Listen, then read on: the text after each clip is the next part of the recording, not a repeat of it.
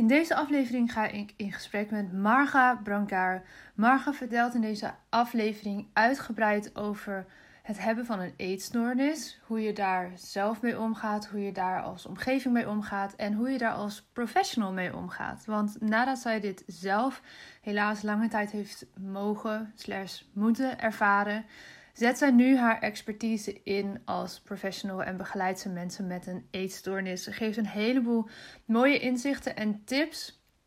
Dus ik wil deze aflevering zeker aan je aanraden om te luisteren.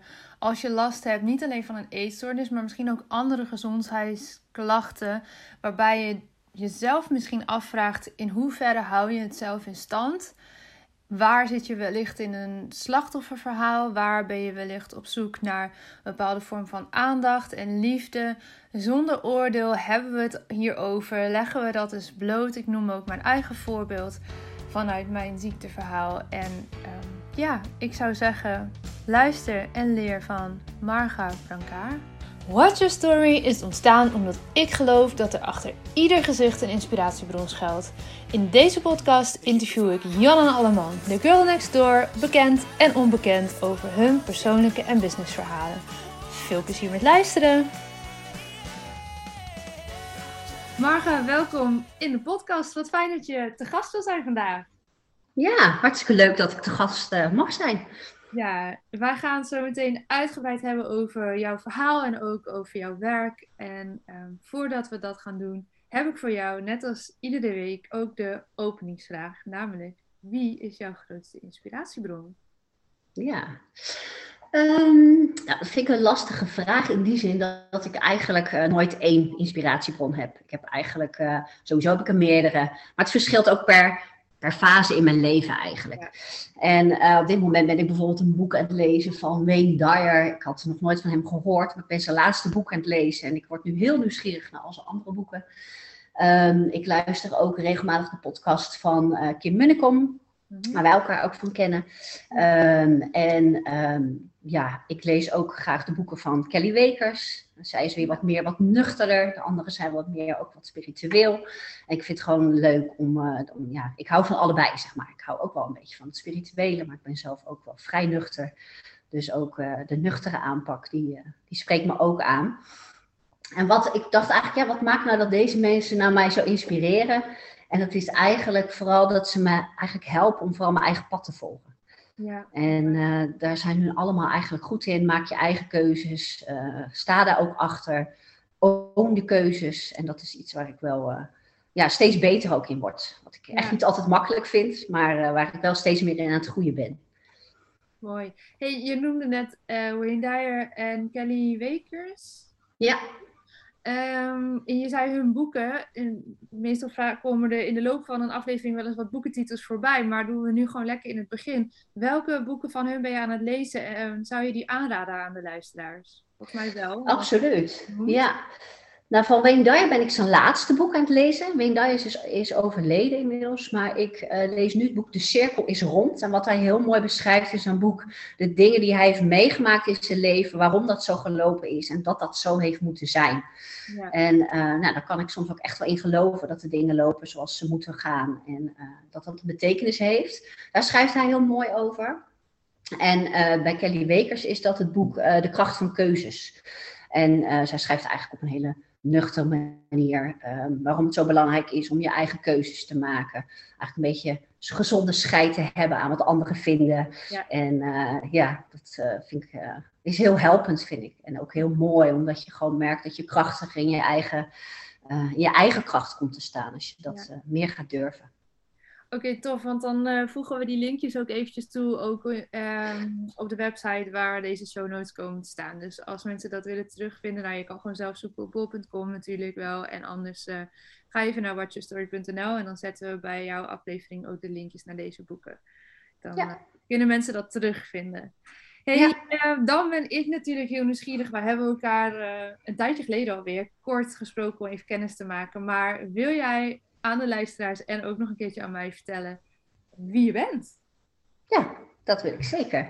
Uh, nou, ik ben Marga, ik ben 43 jaar, ik woon in Alphen Rijn. Ik heb een uh, man, ik ben getrouwd uh, en ik heb een zoontje van 6 en van 10. Ehm, ik werk als therapeut bij een organisatie die mensen met eetstoornissen helpt, Human Concern. En daarnaast heb ik ook een eigen praktijk. En die eigen praktijk die heb ik eigenlijk al best wel heel lang. Um, die heb ik eigenlijk toen ik bij Human Concern uh, kwam werken op een laag pitje gezet. Omdat het, het was, het is voor mij, het is nog steeds mijn droombaan. Uh, dus ik dacht, ik, heb, ik, nou, ik hoef niet zo nodig meer wat met die eigen praktijk. Mm-hmm. Maar het begon toch te kriebelen sinds de kinderen een tijdje naar school zijn. En ik merk dat ik gewoon eigenlijk nog wel meer wil. Ik heb, vind het fijn om mensen te inspireren om in hun eigen kracht te komen staan. Om uh, daarin ook wat meer geluk te kunnen ervaren. Um, ja, dus dat eigenlijk. En nou, toen ben ik eigenlijk heel spontaan weer begonnen uh, om uh, te posten op uh, Instagram en op Facebook. En ik, nou, ik, krijg daar gewoon heel veel energie van. En, en toen, nou, daar is het eigenlijk mee begonnen. En nu denk ik, oh ja, het is ook weer leuk om buiten, um, buiten mijn baan ook gewoon weer mensen weer te coachen. En dus dat, dat ben ik weer opgestart. En ja, dat doe ik met heel veel plezier. Ja, mooi. Hey, ja. Kun je ons daarin meenemen? Hè? Want je zegt je helpt en je coacht mensen met een eetstoornis. Um, hoe ben je daar bij gekomen en uh, hoe staat dat in verhouding ook met jouw eigen verhaal? Ja. Ja, ik heb zelf in mijn verleden een eetstoornis gehad. Um, mijn eetstoornis begon al vrij vroeg, op mijn twaalfde. Uh, heeft ook best wel heel lang geduurd, een eetstoornis. Uh, begon in eerste instantie vrij restrictief. Hè, dat, wat, wat we eigenlijk ehm, het meest herkennen in een eetstoornis. Hè, zo is het het meest bekend.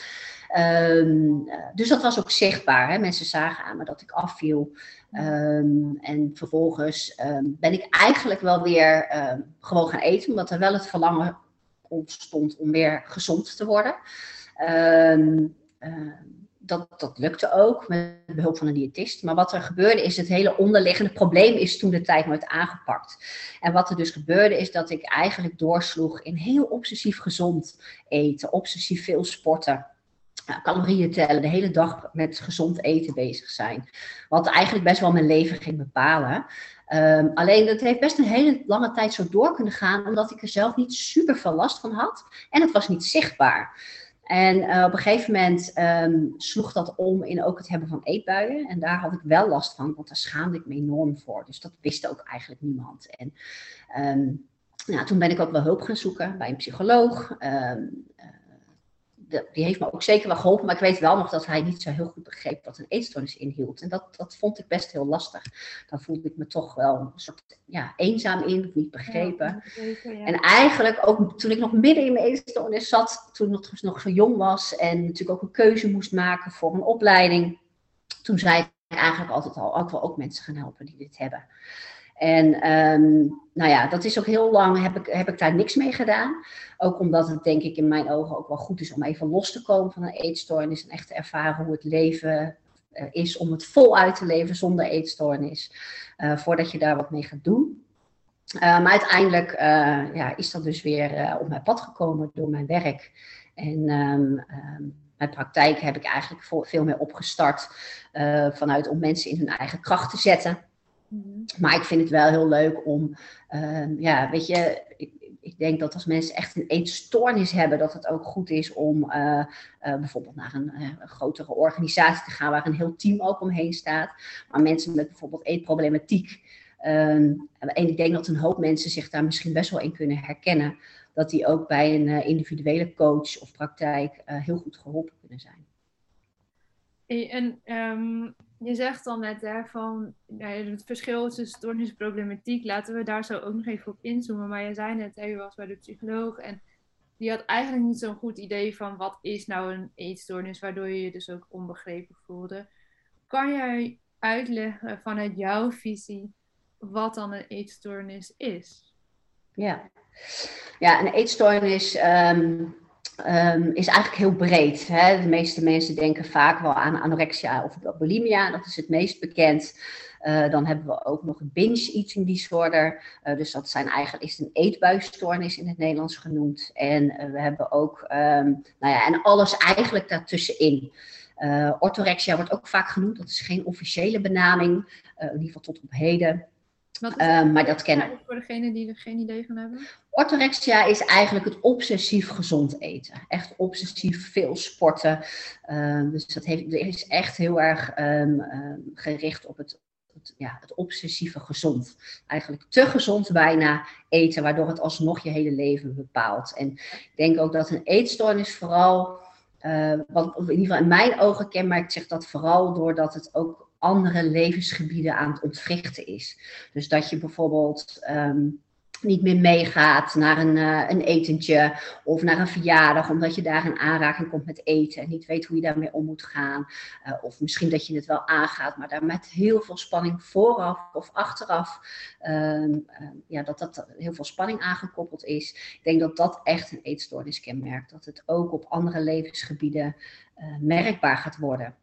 Vaak heb je dan ook wel andere klachten, dus uh, bijvoorbeeld angsten of paniek of somberheid.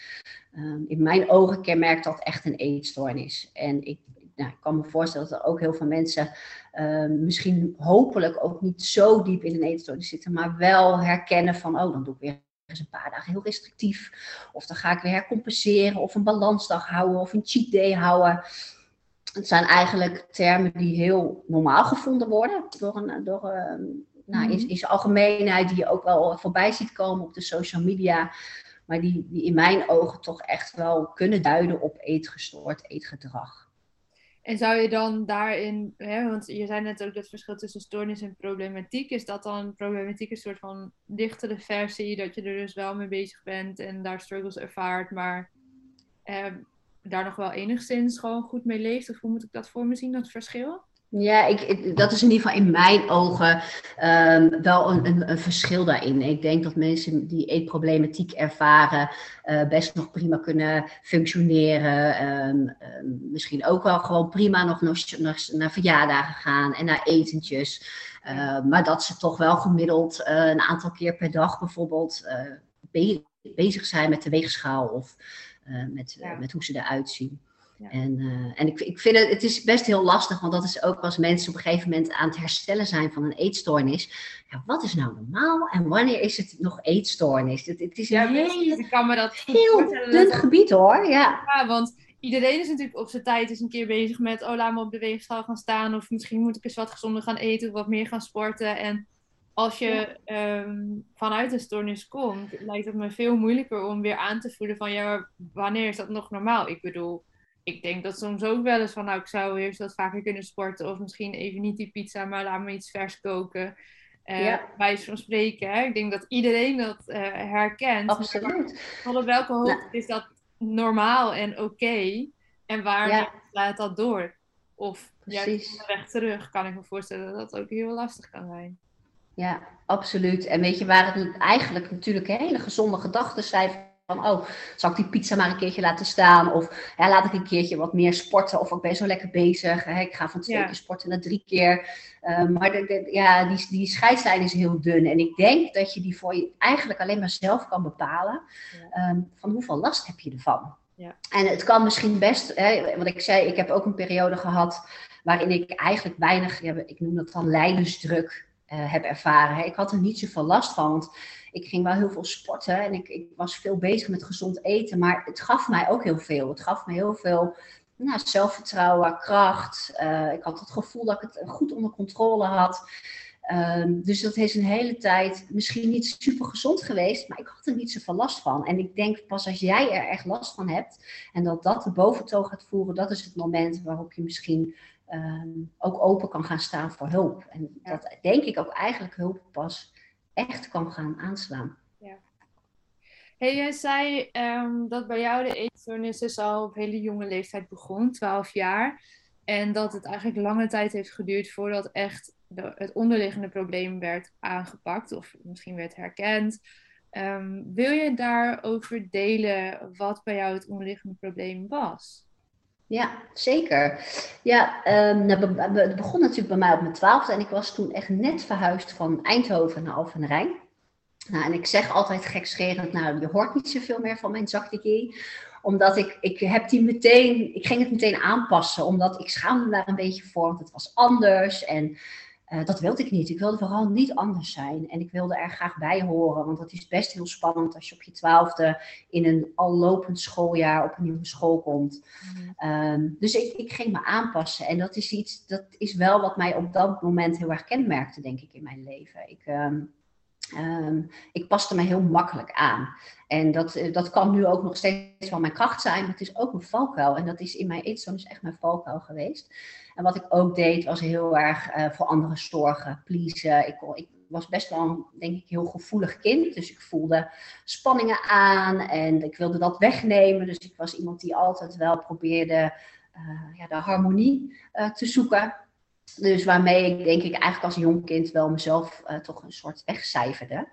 En um, nou, wat ik inmiddels geleerd heb, is dat je vaak wel een eetstoornis ontwikkelt. Um, omdat je het op een bepaald gebied nodig hebt. En ik had die eetstoornis nodig om uh, eigenlijk mezelf weg te kunnen cijferen. En om mezelf, um, ja, dat ik in ieder geval ook ergens goed in was. Dus dat ik daarin bestaansrecht had. En uh, dus het zijn eigenlijk, ja, je kan het ook wel functies van je eetstoornis noemen. En voor mij was dat heel erg ergens goed in zijn. maar ook niet zoveel hoeven voelen. Want dat is wat je vaak met een eetstoornis ook wel doet. Je gaat heel erg in je hoofd leven. Heel erg denken, wanneer kan ik wel eten, wanneer niet, wat mag ik. En je bent volledig in je hoofd eigenlijk aan het leven. En je gevoel schakel je daarmee helemaal uit. En ik had dat nodig om ja, zo voor die ander te kunnen blijven zorgen. En pas toen ik daar Als je twaalf, twaalf bent, dan zou je denken, er wordt nog voor je gezorgd. Maar was, was daar dan thuisonrust of door die verhuizing, waardoor dat een soort van overlevingsmechanisme werd voor jou? Ja, ik denk dat die verhuizing daar zeker in mee heeft gespeeld. Um, en ik denk dat ik dat. ik, ik, was gewoon heel gevoelig, gevoelig voor spanningen. En natuurlijk waren er, um, ik denk net als in ieder gezin, waren er inderdaad wel eens spanningen. Uh, maar ik reageerde daar best wel heel, heel. Nou, ik reageerde er niet heftig op, want niemand zag Oh, jouw geluid valt helemaal weg. Ik weet niet of je mij nog hoort, maar ik hoor jou niet meer. Ik denk dat het, het stekkertje er even ingeplucht moet worden of zoiets. Hoor je mij nog wel? We gaan even, jongens. Ja, ja, ja ik uh, hoor je weer. Ja, mijn internet was ineens uh, weg. Sorry oh, daarvoor. Okay. Nou, je bent er weer. ik ben er weer. Ja, maak je laatste zin nog even, uh, even opnieuw af. Ja, ik weet niet precies meer waar ik gebleven was of waar mijn geluid uitviel. Maar wat ik zei is um, dat er um, ook bij ons, ook natuurlijk in combinatie met de verhuizing, echt wel wat spanningen waren. Hè, wat ik al zeg, zoals dat volgens mij in heel veel gezinnen gewoon is. Maar ik reageerde daar gewoon uh, uh, niet zichtbaar heftig op. Maar intern gebeurde daar dan heel veel, omdat ik dan ging zorgen dat het maar zo gezellig en leuk mogelijk was. Ja. En, uiteindelijk ben je dus bij een psycholoog terechtgekomen. Ik weet niet, is dat ook degene geweest die jou hier echt bij heeft kunnen helpen? Of was dat nog een zoektocht naar de juiste hulp? Want je gaf al een beetje aan van hm, die begrip ja, helemaal. Ja, het, het, is eigenlijk gek als ik daarop terug denk. Ja, wat heeft hij nou eigenlijk precies gedaan? Dat weet ik niet. Ik weet wel dat hij echt wel... Ehm, nou, misschien me wel een beetje geholpen heeft om mijn eigen stem te vinden. Maar ik weet eigenlijk nog heel goed dat ik al, nou ja, ik was al uh, weg bij deze psycholoog. Misschien dat ik mezelf ook iets beter voordeed dan dat het was. Dat ik dacht, ja, ik heb hier niet zoveel aan. Dus ik doe gewoon net alsof ik al hersteld ben. En het was eigenlijk niet zo. Is overigens heel herkenbaar voor heel veel mensen met een eetstoornis, wat ik wel tegenkom. Hè, van dat je toch soms niet, ben je er nog niet helemaal klaar voor misschien om te herstellen. En wat mij uiteindelijk echt heeft uh, doen herstellen, was dat ik, uh, nou, ik zat bijvoorbeeld in een relatie waar ik niet zo gelukkig meer aan was. En dat nou ja, vond ik heel spannend om dat uit te maken. Ook omdat ik weer meer voor die ander aan het zorgen was. En uiteindelijk durfde ik dat. En dat gaf mij zoveel kracht. Zo van, oh, ik ik kan dus eigenlijk wel mijn eigen geluk en mijn eigen leven bepalen en vormgeven. En doordat ik zo die kracht ervaarde, durfde ik ook veel meer te gaan voelen. Maar wat wil ik nou eigenlijk? Wie ben ik? En dat was voor mij zo'n ommekeer. En dat is ook, denk ik, in de kern wat ook heel erg mij kenmerkt, ook in mijn werk. Omdat ik erin geloof dat als je echt jezelf gaat ontdekken, wie ben je? Wat is jouw kracht? Want ik geloof erin dat iedereen een eigen kracht heeft, uh, of krachten eigenlijk. Um, dat als je die ontdekt, dat je nou ja, geen eetstoornis of misschien ook een andere coping meer nodig hebt. Dat je veel meer voluit kan gaan leven. En uh, nou, dat is waar ik nu heel erg anderen mee hoop te kunnen helpen. Ja, want wat kwam er toen naar voren als nieuwe uh, 7.0 versie van Marga? Ja, um, nou, dat weet je, um, vooral iemand. Even voor ons beeld. Ik denk dat ik ongeveer uh, begin 20. Begin 20 ja, was ik ongeveer. Ja. Ja, uh, nou, vooral een, uh, nou ja, denk ik een hele, uh, nou ja, enthousiaste ondernemende vrouw die het leuk vindt om, uh, om dingen te ondernemen. Maar tegelijkertijd ook heel erg kan genieten van momentjes alleen, rust, lezen, ehm, mezelf ontwikkelen. En dat, ik denk ook dat die zelf ontwikkelen, dat het, ook, dat het ook dan goed is om even soms letterlijk en figuurlijk stil te staan. En ik hou van allebei. Ik hou van de reuring, maar ik hou ook van mezelf even terug kunnen trekken. En die balans is voor mij heel belangrijk. En in mijn eetstoornis ja, was het eigenlijk veel meer of het een of helemaal het ander. En nu kan ik dat veel meer ja, kan het er ook allebei naast elkaar zijn. Of op één dag kan ik het allebei zijn. En, uh, dus dat is denk ik wat, uh, uh, nou ja, wat me veel duidelijker is geworden. En kijk, het is ook een proces wat nog steeds gaande is. En het, weet je, ik leer mezelf steeds beter kennen. En iedere keer heb je weer een fase waarin je weer wat stappen maakt. En dit is bijvoorbeeld denk ik wel echt een fase waarin ik ook uh, nou, misschien wat zichtbaarder durft te gaan worden. En uh, letterlijk en figuurlijk ook. Eh, nou ja, dat ik natuurlijk ik, alleen maar toe, hè? Vanuit ja, precies, ja. Vanuit mijn visie, ik bedoel, dat staat los van het eetstoornisverhaal met ondernemers die zichtbaarder willen worden. Die, ja. En de grootste cheerleader. ja, precies. Nee, maar dat is ik, ik vond, maar dat was ook buiten werk om, vond ik het ook in, bijvoorbeeld in vriendschappen of in een klas of zo, vond ik het best heel spannend om zichtbaar te zijn. Want als je zichtbaar bent, gaan mensen een mening over je hebben. En voor hetzelfde geld vinden ze je misschien wel stom of raar. En daar was ik heel bang voor. En dat, dat ben ik nu niet meer. En nu heb ik echt zoiets van, nou, dit is wie ik ben. En de mensen die, die, die bij me horen, om het even zo te zeggen, dat kan als, als klant zijn, dat kan als vriend of vriendin zijn.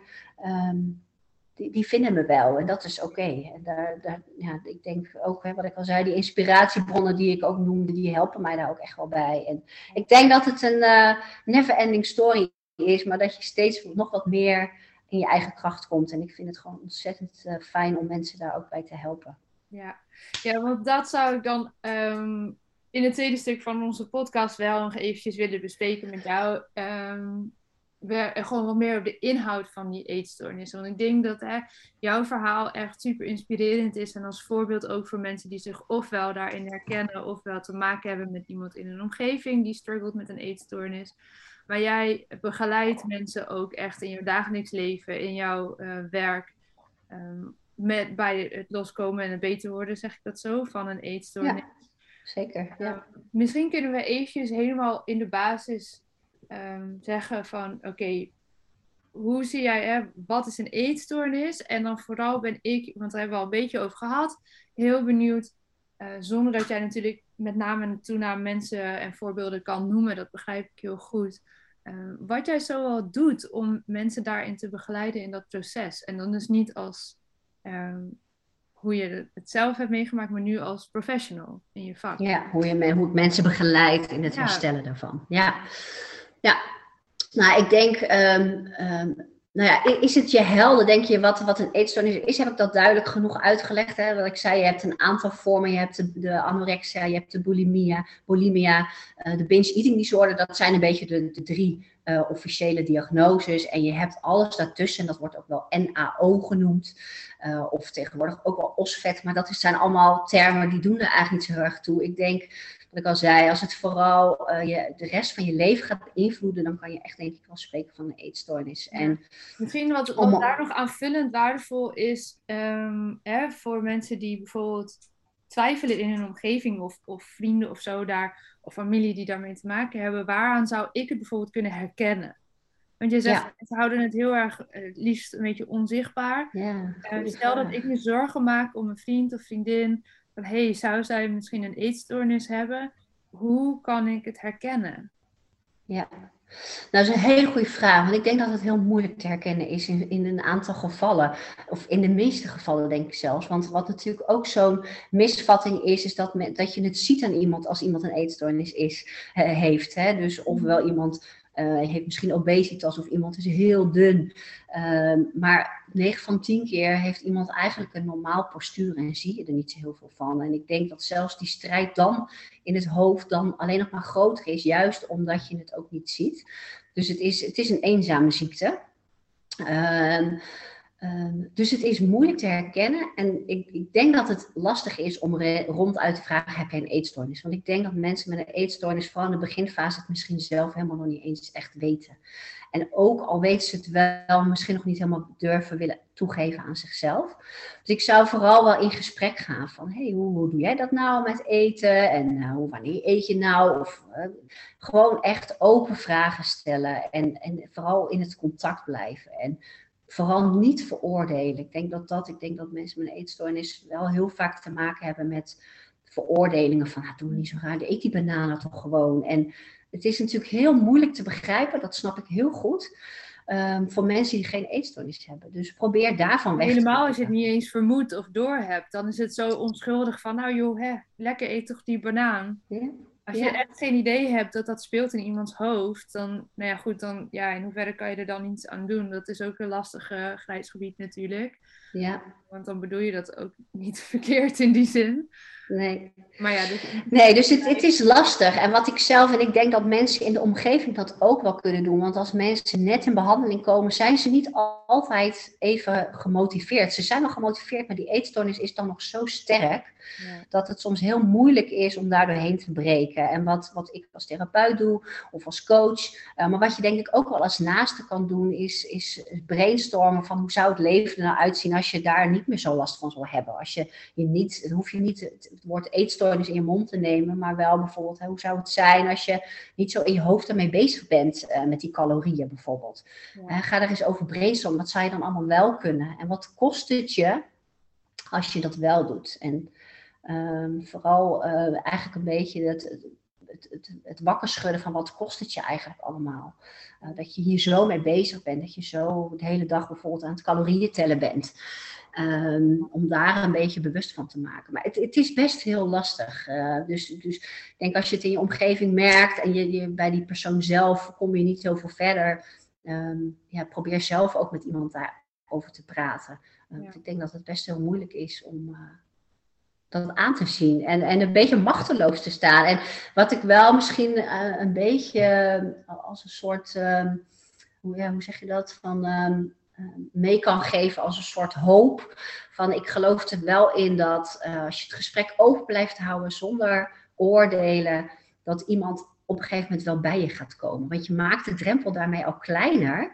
Je geeft een opening en Kijk, iemand met een eetstoornis, en dat is met een eetstoornis zo, maar dat is bijvoorbeeld ook met een verslaving zo. Iemand kan pas echt geholpen worden als hij het zelf inziet. En echt eigenlijk dat het minder gaat opleveren dan dat het kost. Want op het begin, en dat is het gevaarlijke, eetstoornis moet eigenlijk zo snel mogelijk het liefst aangepakt worden.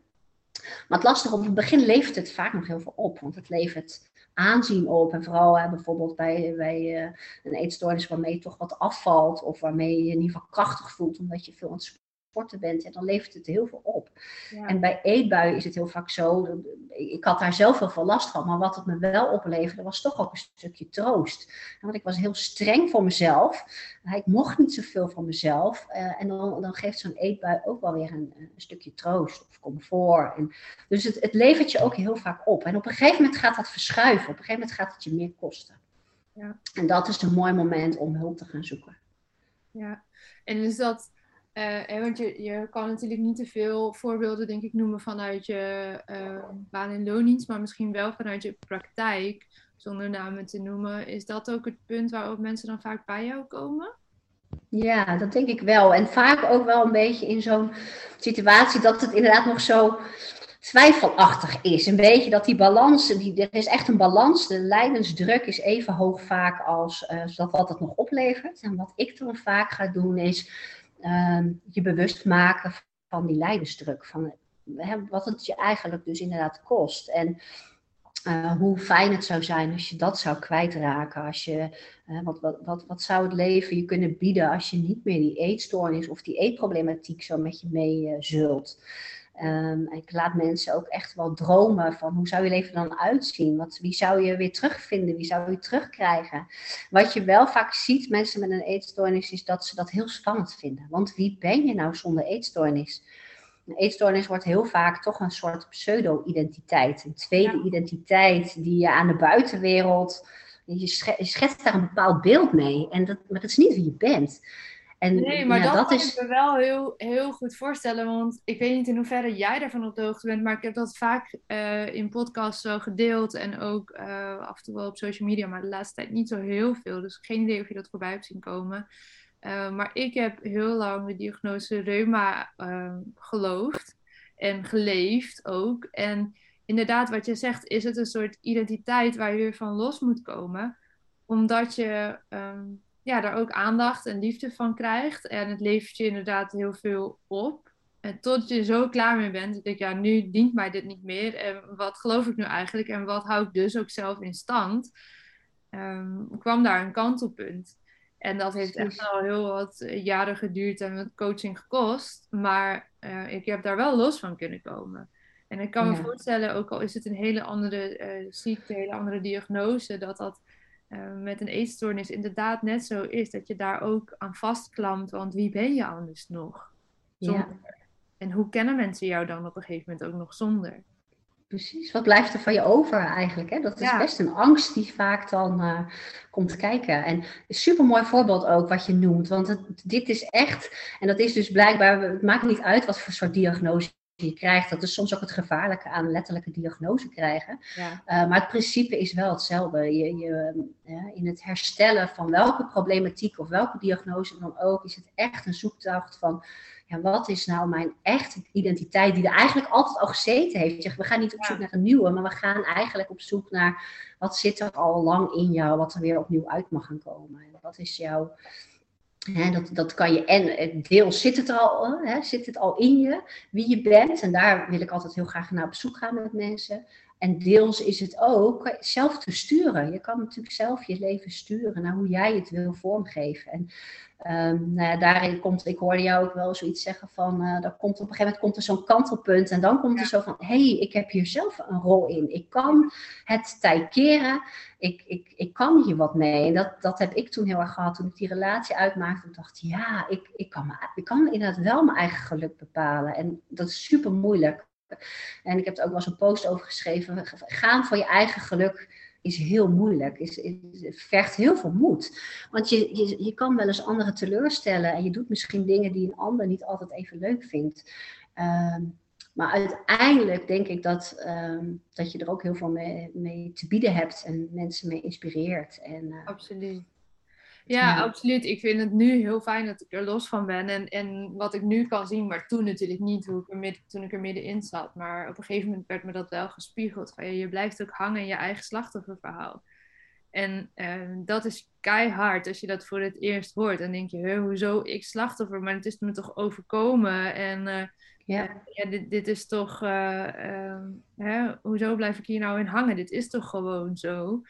Terwijl ja, daar los van komen eigenlijk het krachtigste, een van de krachtigste dingen ooit zijn geweest in, in mijn leven. En wat me ook heeft geholpen om wat eronder lag, was de identiteit als oud volleybalster. Om daar uh, een mooie draai aan te kunnen geven. En dat, dat was zo'n, zo mijn identiteit in uh, mijn tienerjaren en twintigjaren. Um, ja, dat leverde me dan toch een soort van op dat, dat het een soort van goed gepraat werd en aandacht en mensen vroegen ernaar. En pas als je ziet van ja, ik blijf hier nu echt in hangen en ik doe dit dus zelf. en ik kan het dus veranderen, want dat is dan de volgende stap. Dat geeft een enorme boost.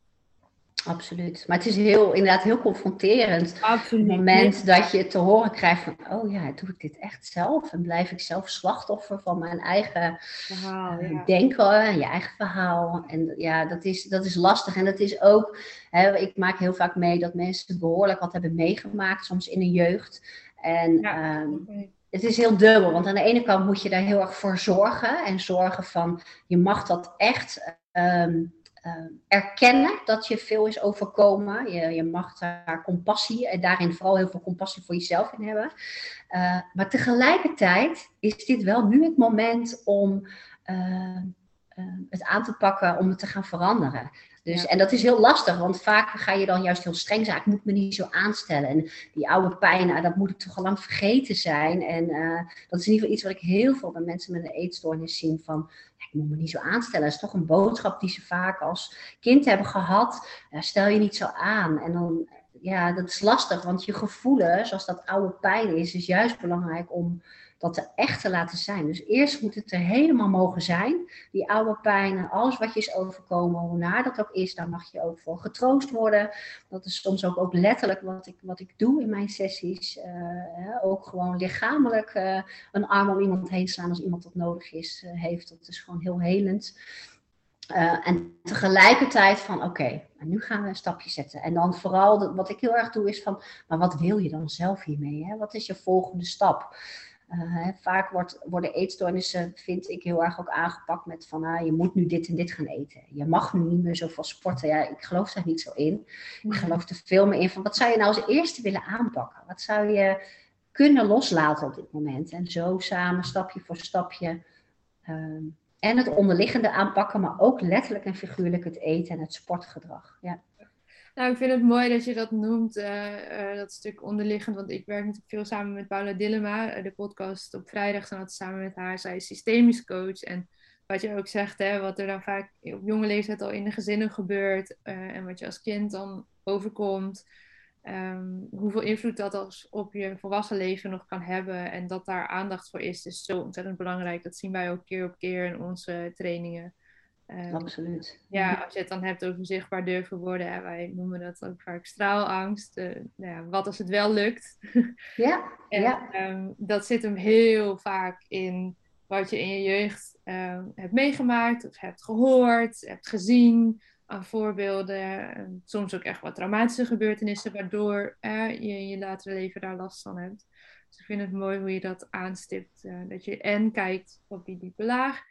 En dus ook wel, wat je zegt, gewoon actiegericht in het nu. Oké, en wat voor stap gaan we dan nu zetten? Ja, en welke wil jij ook zelf zetten? Waar ben je al aan toe? Wat kan je aan? Wat, uh... Ja, en wat ik ook denk misschien wel belangrijk vind om te benoemen is van mensen denken dan van ja, dan heb je misschien heel veel meegemaakt in je jeugd, maar dat hoeft niet altijd zo te zijn. Het kan ook zijn dat je gewoon, ja, zoals ik was, gewoon heel gevoelig. Dus je voelt heel veel spanningen aan. En hè, ik ben nu zelf ook moeder. Uh, ik weet ook, bedoel, je zit ook niet iedere dag even lekker in je vel. Dus uh, dat voelen die kinderen natuurlijk aan. Dus ik probeer daar heel open over te zijn. Uh, natuurlijk niet al mijn ziel en zaligheid juist niet bij de kinderen neer te leggen. Maar ze voelen het zo aan.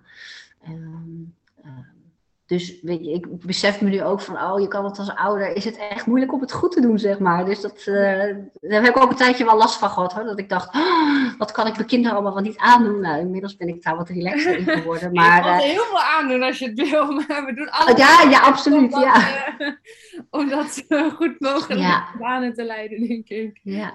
Maar je bent als moeder ook gewoon mens. En je maakt ook verdrietige dingen mee als mensen, ik noem maar wat, hè, als mensen overlijden of... Weet je, dat, is, dat, ja, dat voelen kinderen toch aan. En, ja. uh, nou, ik heb het al ja. met onze, uh, onze baby, nou inmiddels niet zo heel klein baby meer, maar uh, ja, ik merk dat direct. Als ik zelf niet goed in mijn vel fit, zit, dan gaat zij lopen jengelen. Ja, zo werkt het. Ja. En dan ben je ook wel eens een keer wat korter af en denk je later, oh, dat had ik niet moeten doen. En nou ja, ik bied dan ook altijd weg, had ik niet moeten doen. Uh, ik, ja, ik vind het best een uh, kluif voor dat opvoeden. Dus uh, wat dat betreft. ja, we staan nog aan het begin. oh ja, ja. ja. maar dat zijn de lastigste fases, hè? Die, die eerste jaren, vind ik. Dat, ja, nee, dat kan ik nog niet, uh, nog niet zeggen, want we zijn nog niet verder dan het uh, is dus tien maanden nu. Te, oh ja, nee, dat is nog wel heel... Het echte opvoeden moet nog komen, zeg maar. Ja, nou, we gaan het zien. hey, ja. even terug um, naar de eetstoornis, waar ik graag mee zou willen afronden, is, heb jij vanuit jouw ervaring en vanuit jou uh, als professional misschien... Um, twee tips. Eentje voor mensen die nu luisteren, die te maken hebben zelf met een eetstoornis. En eentje voor mensen die uh, misschien iemand kennen, um, familie, vrienden, waarbij ze het zien gebeuren. Um, twee tips, dus één voor elk van de, van de luisteraars vanuit jouw ja, ervaring en, uh, en professionele, professionele uh, visie daarop. Ja, Nou, allereerst voor mensen met een eetstoornis of eetproblematiek. Ehm, eh, of misschien dat je wordt wakker geschud als je dit hoort van, hey, heb ik dit eigenlijk? Um, vraag jezelf vooral ook af van, hoeveel last heb ik ervan? Hoeveel kost het me? Uh, als jij ehm, daarin eigenlijk best een goede balans hebt en je hebt er niet zoveel last van, dan, nou ja, dan is ook de vraag, wil je er dan wel voor geholpen worden? Hè? En alles is daarin oké. Maar ben eerlijk naar jezelf, dat is denk ik een hele goede. En doe dat, van dat afwegen, dat, nou ja, mijn aanmoediging is vooral, doe dat niet alleen. Je hoeft dat niet alleen te doen. Uiteindelijk moet je misschien wel zelf gaan herstellen. Uh, met behulp van, van iemand of van een instelling. Of, uh, hè, uh, maar ook met de mensen om je heen. Je zal het zelf moeten doen, maar je hoeft het niet alleen te doen. En ehm, ik denk dat delen echt, daar zit zoveel kracht in. Dat is wel wat ik mensen ook wel, dat is echt super spannend. Uh, als je een eetstoornis hebt, want er zit vaak heel veel schaamte Ja, ik wil zeggen, hoe maak je, hè, wat zou je adviseren um, um, in het uitreiken of in die eerste stap uh, naar het delen of iemand in vertrouwen nemen? Want ik denk dat dat misschien nog wel de allerspannendste stap is van, van het hele proces. Ik zie dat Marga haar uh, beeldscherm weer heel even vastloopt. Dus misschien is het net als met het geluid net dat, dat haar internet vastloopt.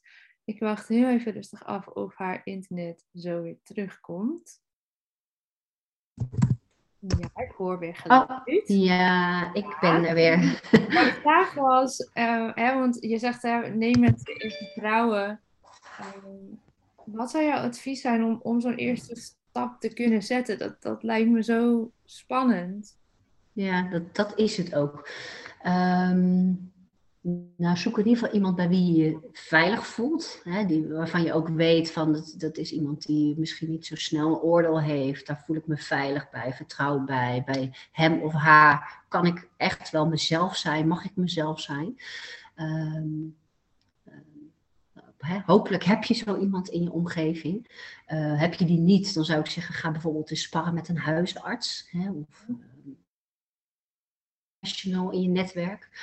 Um, um, dus dat, um, zoek iemand bij wie je je veilig voelt.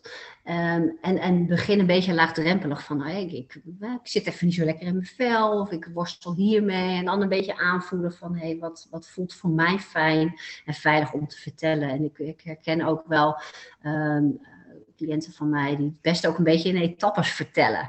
Hè? Want van de een op de andere zeggen, ja, ik heb een eetstoornis. En ik, dat is, soms, sommige eh, is dat heel, heel helpend en ook heel helend. En het geeft ook super veel opluchting daarna. Maar is dat een stap te groot? Doe het een beetje stap voor stap. En begin er niet van aan te geven dat je niet op het best in je, in je vel zit, zeg maar. Dat is denk ik al een hele opening. Ja. En voor mensen um, die niet zelf met een eetstoornis te maken hebben, maar misschien in een directe omgeving het zien gebeuren of vermoeden, um, wat zou jij nog tot slot als advies willen meegeven?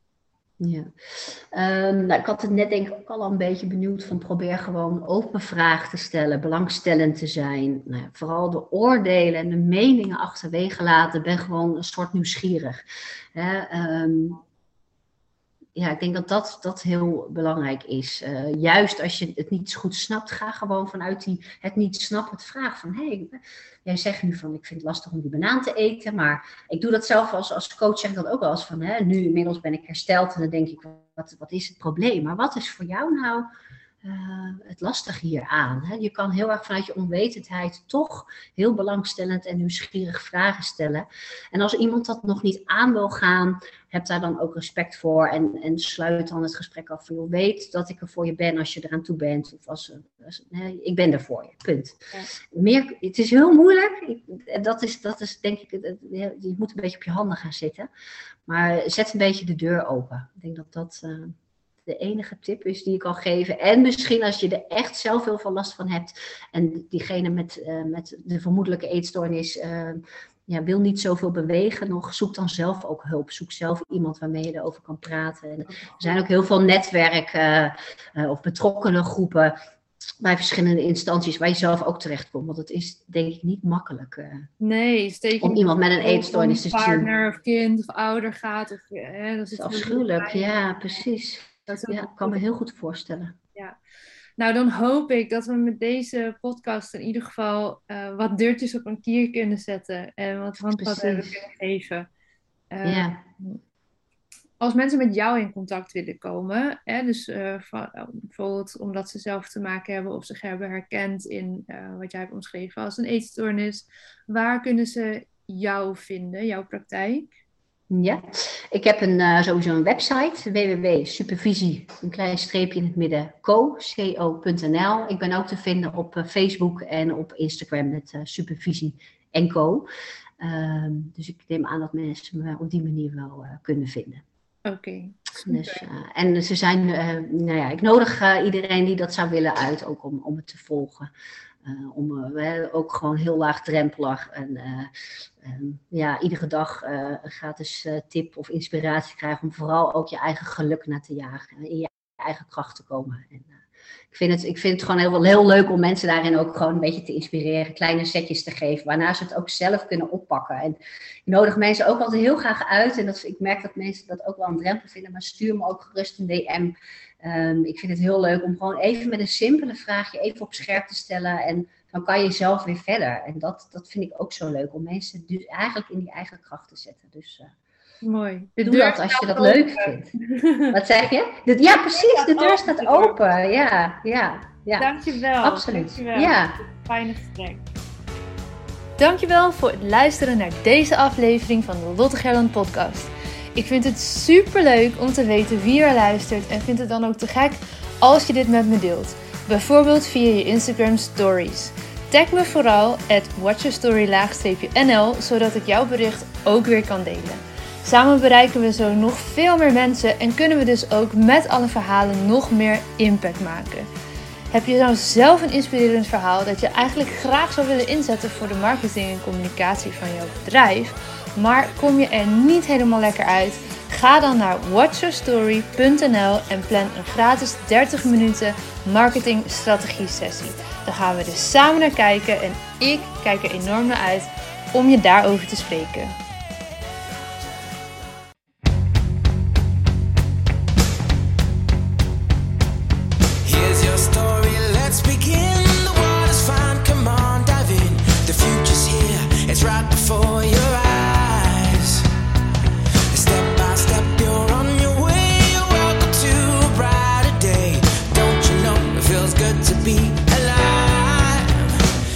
Could be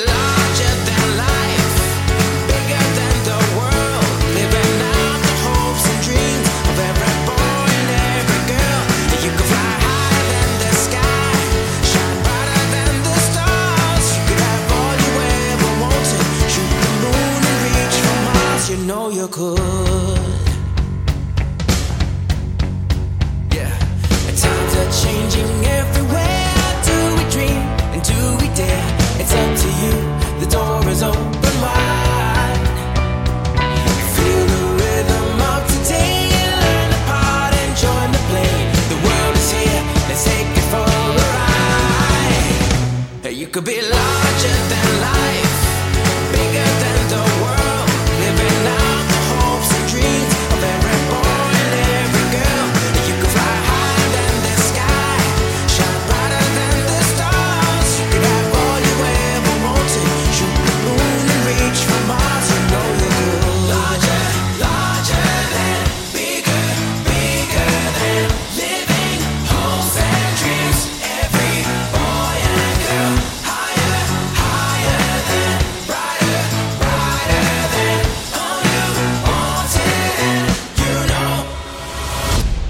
could be larger than